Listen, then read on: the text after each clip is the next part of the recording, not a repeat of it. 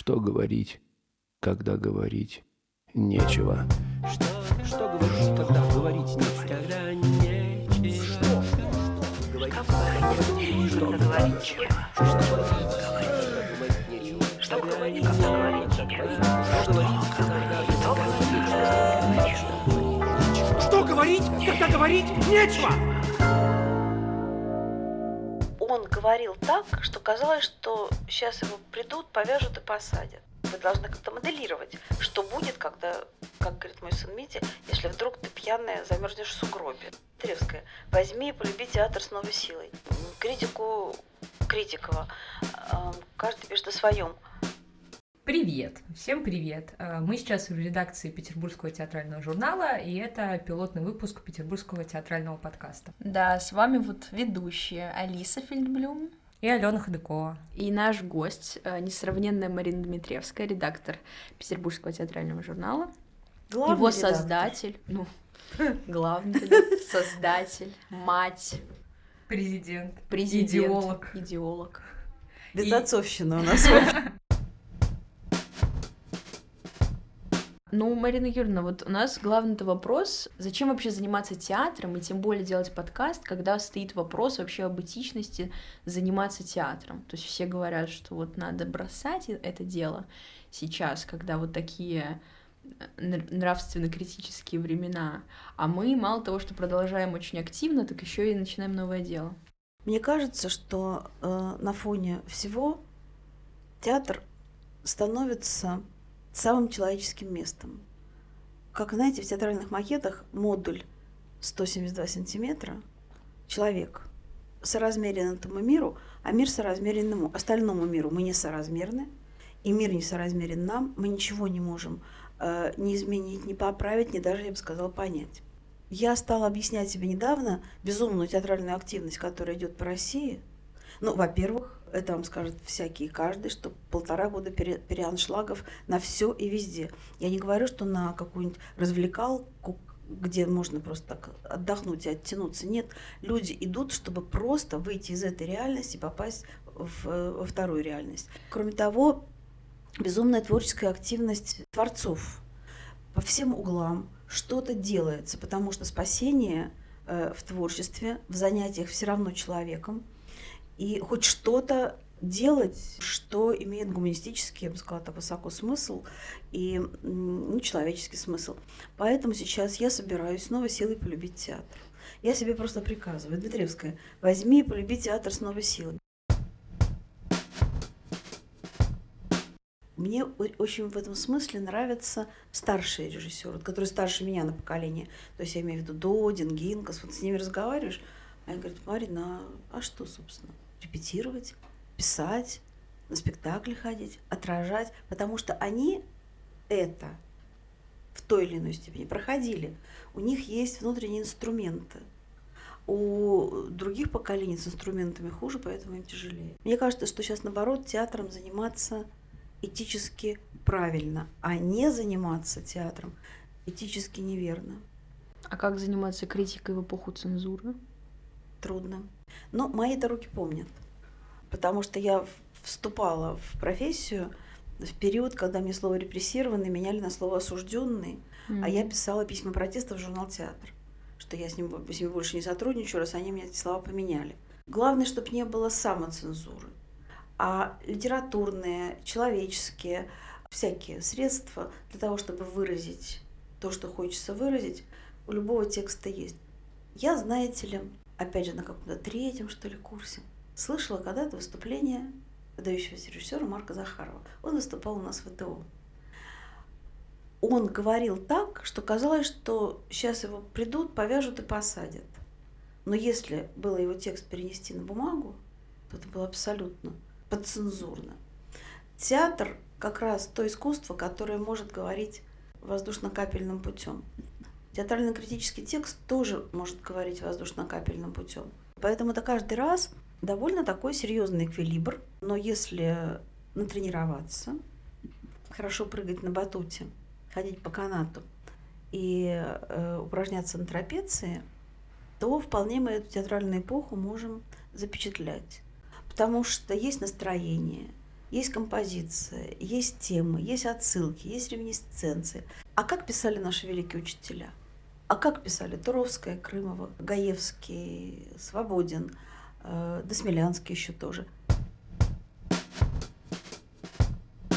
А вот глобально, в период каких-то экзистенциальных кризисов, я думаю о том, что окей, театр, допустим, и, и деятельность режиссеров, актеров, она сейчас нужна, потому что она зрителям и, соответственно, вообще людям вот создает это гуманистическое комфортное пространство. Но при этом, как бы, писать о театре, это, в принципе, всегда многими ставится под сомнение, потому что есть мнение о том, что критикуют, критикуют, хотя сами не ставят, но это понятно. Просто как бы есть такая позиция, что как будто мы заполняем эфир текстами, допустим, не о катастрофе, потому что, допустим, много моих знакомых переделались сначала событий в журналистов, потому что им важно отражать в момент трагедии людей и так далее. А мы в это время пишем о театре. Зачем вообще? Ален, ну каждому свое, во-первых. Журналисту Журналистова, критику Критикова. Эм, каждый пишет о своем. Мы можем запаковывать в театр какие-то вполне публицистические темы, можем не запаковывать, мы э, читаем текст спектакля. Наше дело вообще-то отражать. Как их отражать реальность, так наше отражать вторую реальность. Или первую через вторую. Потом историки поймут, что было в это время с театром. Они, может быть, поймут не до конца, но что-то считают. И так же, как мы считываем по предшествующей критике. Какую я сейчас вижу очень серьезную проблему. Э, мы пытаемся не терять э, творчество тех, с кем прошла жизнь и кто уехал.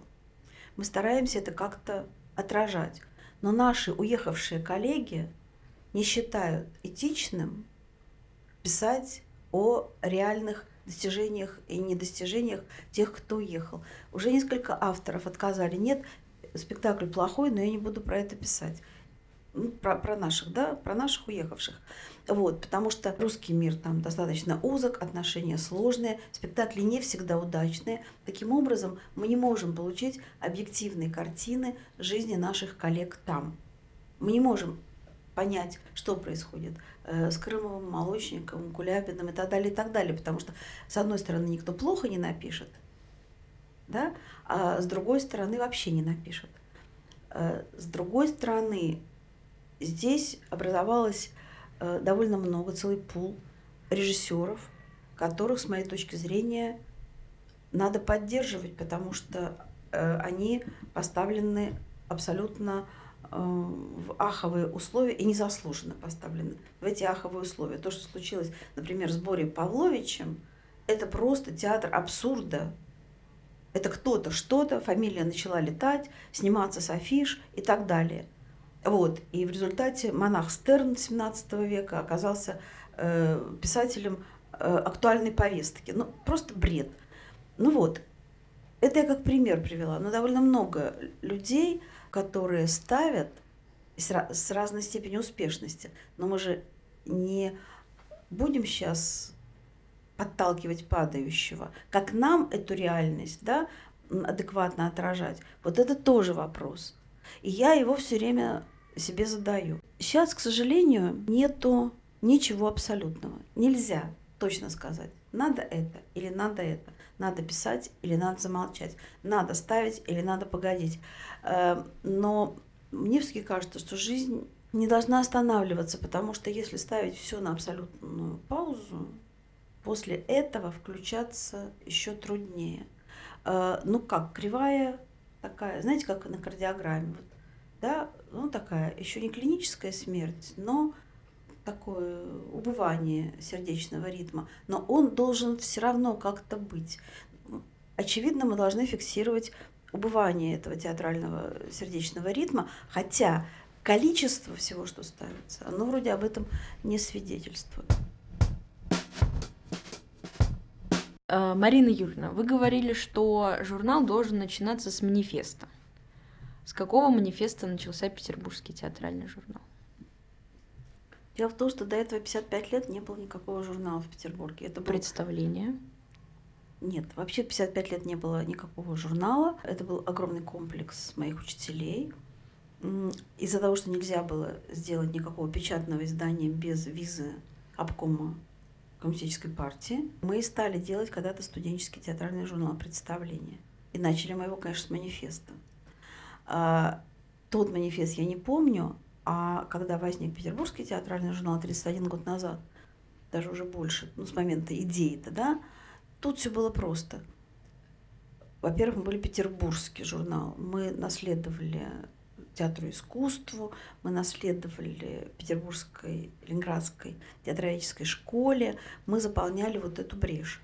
А, во-вторых, у нас было несколько постулатов, которые до сих пор выполняются. Во-первых, автор фигура священная. Во-вторых, критика – это литература. В-третьих, каждый текст читают ну, все, ну, по возможности. Сейчас, может быть, не все на круг читают, но все равно не один кто-то читает текст, да, и мы, и мы э, обсуждаем его. Мы хотели, чтобы про каждый спектакль было не одно мнение, чтобы у нас не было, э, знаете, такой линии партии. Вот, и если мы сам э, за 31 год ничего не изменилось, если мы получаем текст, с которым я категорически не согласна, я главный редактор, я могу только сесть и написать свой рядом. Но э, никакие оценки авторские мы не корректируем. Мы корректируем только э, русскую словесность. Вот. Смысле, текст должен писаться по-русски, да? Ну вот, и э, мы э, хотели быть журналом свободным, хотели быть журналом веселым. До какого-то времени это получалось. Сейчас, например, жан, жанр мистификации абсолютно ушел, потому что время фейков такое, что мистификация перестала иметь какую-то ценность. Или фильетон. Он такой скоропортящийся материал. Э, с одной стороны, с другой стороны, фильетон сейчас, думаю, неуместен, потому что э, можно человека урыть просто. И, ну, как-то с филитоном. А в принципе-то мы хотели разножанровости. И, и когда я беру ранние номера даже я часто не могу ничего понять про спектакль, но могу понять про автора, который хотел быть большим художником слова. Вот. И да, я раз в пятилетку перечитываю э, нулевку с читателями и коллегами, что, чего мы хотели, э, как мы хотели, и стараюсь от этого не отступать. Хотя время, конечно, что-то корректирует, но не идеологический журнал э, не изменился. Единственное, мы строили поначалу такие джазовые композиции. То есть нам казалось, что зритель, который насквозь читает журнал, он видит, что вот тут в начале номера и в конце номера перекличка, что рифмы посередине какие-то там тем. Нет, читатель читает сикость-накость, вот, поэтому возникли разделы и такое братское кладбище тем. Вот этот вот процесс тут, а проблема там, а портреты здесь. мы работаем во всех форматах театральной критики. В формате газеты это блог, в формате журнала это журнал, в формате библиотеки театральной это пресса. Сейчас э, возникнет интернет-магазин, мы встанем за интернетный прилавок, это наша давняя э, мечта. И теперь подкасты. Скажите, а поскольку вся редакция ездит и принимает участие в устных обсуждениях спектаклей, то нет ни одной формы театральной театрально-критической деятельности, которую мы бы не взяли на свои хрупкие несчастные плечи. Ну вот. И сейчас мы опять остались практически одни. Вот сейчас я иду из театральной библиотеки. Там люди разные. Они говорят, слушайте, кроме ПТЖ ведь ничего нет, поляну-то только вы пасете э, общероссийскую. И это так, и это следует признать. Это энциклопедия русско-российской театральной жизни. И кроме нас никого. Как вам удается вот создавать свободное, свободное устройство внутри журнала, если несменяемость главного редактора 30 лет? Это вообще-то проблема. Во-первых, я плохой главный редактор. Марина Юрьевна. Я не нач... Нет, правда, я плохой начальник. Я природно к этому не приспособлена. Я, наверное, могла бы быть пионер-вожатой. Вот. Поэтому все путается. И какие драматические э, моменты в жизни редакции были связаны с тем, что мы вот так, так вот у нас э, октябрятская звездочка, а потом я говорю, а текст где? Как начальник. Вот. И вот это дружество и производственная необходимость, они, конечно, вступают в какое-то противоречие. Я долго стояла со стафетной палочкой и говорила, возьмите кто-нибудь. И даже Лаевский одно время на обсуждениях э, объявлял. Слово предоставляется главному редактору Петербургского театрального журнала после Маринкиной смерти Оксане Кушляевой. Это был просто мем такой. Я много раз говорила редакции, что вот вы должны как-то моделировать, что будет, когда как говорит мой сын Митя, если вдруг ты пьяная, замерзнешь в сугробе. Ну вот. Э, но, во-первых, я стала мало пить. Э, во-вторых, э, зимы стали теплее. Но хотелось бы, конечно, чтобы какая-то смена была. А как вот э, ощущалась роль, роль ПТЖ, когда был журнал «Театр», чем они отличались. И, и вот новый журнал «Театр». Uh-huh. И, в принципе, когда там в 18-19 году был э, такая театрально-блогерская борьба, и все решили писать о театре э, где угодно. Вот тогда как же себя, себя чувствовал на фоне ну, большого количества конкурентов, в отличие от сегодняшнего дня, когда действительно мало всего? Мне кажется, что не надо оглядываться по сторонам. Что касается журнала «Театр», то я всегда считала, что вообще-то мы должны сотрудничать. А, журнал «Театр» всегда так не считал. Они считали нас конкурентами. Но мы были очень разными. Понимаете, театр можно э, брать горизонтально, а можно брать вертикально. Лучше, когда это совмещается. Вот в номерах у нас всегда есть проблемный блок, вертикальный, да, и процесс, то есть горизонтальный. Журнал «Театр» избрал для себя на бумаге, только вертикаль. И процесс, особенно российский, они не отслеживали никогда. Ни в блоге, ни никак. И российский театр, вообще журнал «Театр» не очень всегда интересовал. Их интересовала такая, ну, тематический, тематический подход, собственно, к театру. У нас тоже это было. Первый номер о социальном театре э, – это не журнал «Театр», это наш молодежный номер или там номер о иммерсивном театре. То есть, но у нас это не, не, не целая книжка, а часть книжки журнальной. У них это всегда было целым проблемным номером. И это вполне уважаемый мной подход. Поэтому мы как, как бы расфасовались, мы друг друга не повторяли. Они выпускали тематические номера, мы очень так широко отслеживали процесс. Сейчас журнал «Театр», в смысле на сайт, который остался, они очень так энергично следят за новостями, да, и ведут хронику театральной жизни. Вообще, чем больше журналов, тем лучше, потому что внутренняя полемика очень много что дает, но только это должна быть полемика э, в эстетическом поле, в культурном. Не вот кто лучше, кто хуже, а действительно какая-то полемика. А разговаривать между собой журналы вообще не умеют. Ведь был еще номер, журнал «Балтийские сезоны», несколько раз талантливо вскрикнул журнал «Замыслы». Сейчас э, возник театральный журнал в Москве, так называемый. Да, посмотрим, э, куда он направится, как он будет э, программно существовать. Априори ничего сказать нельзя. Я только за как бы широту, но авторов мало. У всех журналов примерно одни авторы. Что нам конкурировать, когда э, пишут одни и те же люди? Ну вот. А, на самом деле конкуренция серьезная была в 90-е годы, а не, не, не, не, не, вот недавно. Потому что тогда у больших газет существовали мощные отделы критики. И к каждому был привязан какой-то серьезный очень критик. Вот. И они, газетчики, бесконечно и писали от Соколянского до Солнцевой, от Каминской до Ненагишевой и так далее. То есть э, эти, ну, да много там всего было, много было критиков. И вот тогда критика была очень в 90-е годы такая э, энергичная. Так Её... а что случилось-то? Почему? Куда она делась? Газеты были коммерческие, закончились деньги, позакрывались, не знаю. А и сейчас эту критику очень трудно, кстати, подсобрать. Вот когда мы Скалянского издавали, одна из целей это была его вести в театралический обиход, потому что это все э, бумажная периодика. Mm-hmm. Вот. Это и сейчас, собственно говоря, в книжке, но PDF-то будем продавать, наверное, тоже как-то. Книжки Соколянского, да. Ну вот, часто вот последние годы я не думаю, что какая-то серьезная конкуренция есть. Нет, возникали какие-то э, движения. Ну, например, Лиштенбург, который в раннем ПТЖ участвовал, потом на втором номере, по-моему, расстались, но автором она была, а, она стала главным редактором газеты «Александринский театр». Была такая газета, такой журнал, газета-журнал, потому что там были большие очень тексты.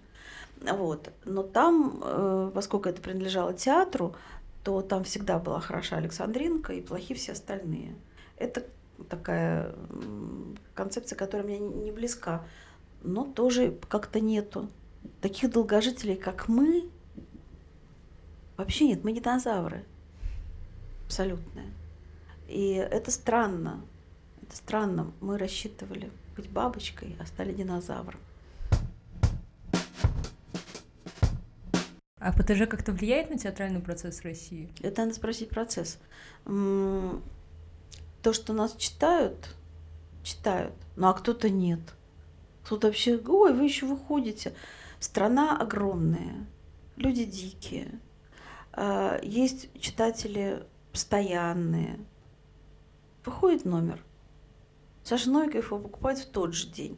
Приходит номер в Омскую драму, и Миша Окунев его сразу же начинает читать. И так далее. Мы знаем каких-то... Или там Воронеж, журнал пришел, я знаю, что Камиль Тукаев его уже быстро прихватил под мышку. Ну вот, наверное, это как-то Алена действует, потому что я получаю довольно много писем всяких а потом, вот сейчас, когда выставка идет Габриадовская, подходят какие-то люди, которые пришли на выставку, говорят, ой, мы вас вот читаем, вот вы написали про время и семья Конвей, как мы согласны. Боже мой, какая-то там схлип какой-то про, да, про время и семья. Они читают. Я думаю, что вот эти 50 тысяч IP-адресов в месяц на сайте, это не маленькая цифра для, для профилированного сайта. Боря Павлович как-то смешно сказал. Ну, поделите на три, у каждого по три гаджета. Вот.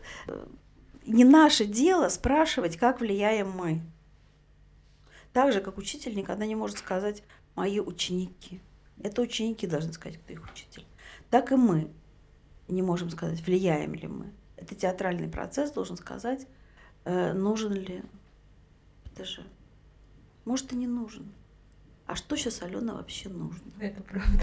Ну, нужно, наверное, свободно говорить что-то. Что ПТЖ и делает. Но дело в том, что что говорить, когда говорить нечего. Что говорить, можно свободно говорить, вот эту фразу, что говорить, когда говорить нечего. Вот свободно говорить, чтобы что, чтобы кто. Сейчас ведь никто еще никого не слышит. Сейчас ты вот говоришь А, и уже и справа, и слева, и по центру тебе говорят, а, ты сказал а, а ну-ка сейчас мы тебе скажем б. Вот. И я думаю, что в ситуации больного мира наше дело сидеть в келье и писать донос как Пимен. Ну, в смысле, я имею в виду донос не, не на людей, а писать историю. Если у нас демократия, тогда я могу в финале спросить, а вам кажется, есть какой-то смысл в нашей профессии? Вот вы только что в нее входите. У меня вообще э, сейчас, в принципе, я для себя э, очень долго думала и решала, что делать. То есть, как будто бы правильнее всего было бы вообще покинуть этот недобрый край, в каком-то другом русле продолжать жизнь но мне кажется, я чувствую необходимость э, в реализации именно в этом поле, и мне кажется, что а, поскольку это то, что я могу делать, действительно, и я даже верю, что этим я могу принести какую-то пользу, если не сейчас, то в перспективе э, писать про режиссеров добрых и не злых, которые того заслуживают, и, и просто фиксировать в истории а, нравственные, этические спектакли, которые помогают людям пережить эти времена. Мне кажется, что это важно, и как-то я себя мотивирую вот этим. Мне кажется, что нужно, нужно заниматься критикой, нужно делать подкасты. Вот. Писать хотя, тексты. Писать тексты обязательно, хотя бы для истории, но необходимо. Дело-то в том, что мы как бы первое свое большое дело, которое я начал делать, то бишь молодежный номер, выпал на самое-самое пекло. И, соответственно, а, как-то вот этот, вот этот вайб, вот это начало, оно и сопровождает сейчас, что, чтобы, чтобы мы не, делали и подкасты, и тексты, и поездки, и устное обсуждение, вот это все с каким-то оттенком э, странным. И Мотивация — это то, что мы делаем хорошее, доброе дело, а, независимое. И вот то что, то, что мне кажется действительно важным, что ПТЖ — это, по сути, незави независимые СМИ, которых очень мало а, в России сейчас. А, и это, это то, что заставляет делать. Но фоном есть огромное количество сомнений о том, что можно было свою жизнь сейчас направить на какую-то более прикладную помощь. Но при этом, конечно, это все это все сложно, потому что не все, э, потому что у каждого свое какое-то ремесло, которым вот здесь мы занимаемся этим. Ну, я, например, пони... тоже часто думаю, что э, мои друзья, которые занимаются волонтерством, спасают беженцев, покупают им э, очки и еду, э, наверное, что-то и так же, как наши большие артисты, которые занимались там фондами, да, и Хахаматова, и э, Рапопорт, э, но часто вот эта такая, собственно, деятельность, деятельность, деятельность, она направлена и на себя тоже, потому что она позволяет тебе как бы оставаться человеком, и твою собственную депрессию гасит, потому что ты должен помогать э, другим. Если настраиваться в этом русле, что делая вот это свое, я не способна заниматься волонтерством просто физически, во-первых, во-вторых, ну я, ну я мало, в этом смысле маломощный человек. Я могу кому-то конкретно, вот кто заболел, я ну, кому-то, а как системно мне это не может получиться. А э, системно, как, дядь, как дятел, вот долбить этот ствол театра, я научена. Поэтому то, что я э, могу. Я вообще думаю, что, как нас учил когда-то Лаевский, сбываются наши истинные желания. Что не сбылось, того не очень хотелось. А показ был ПТП.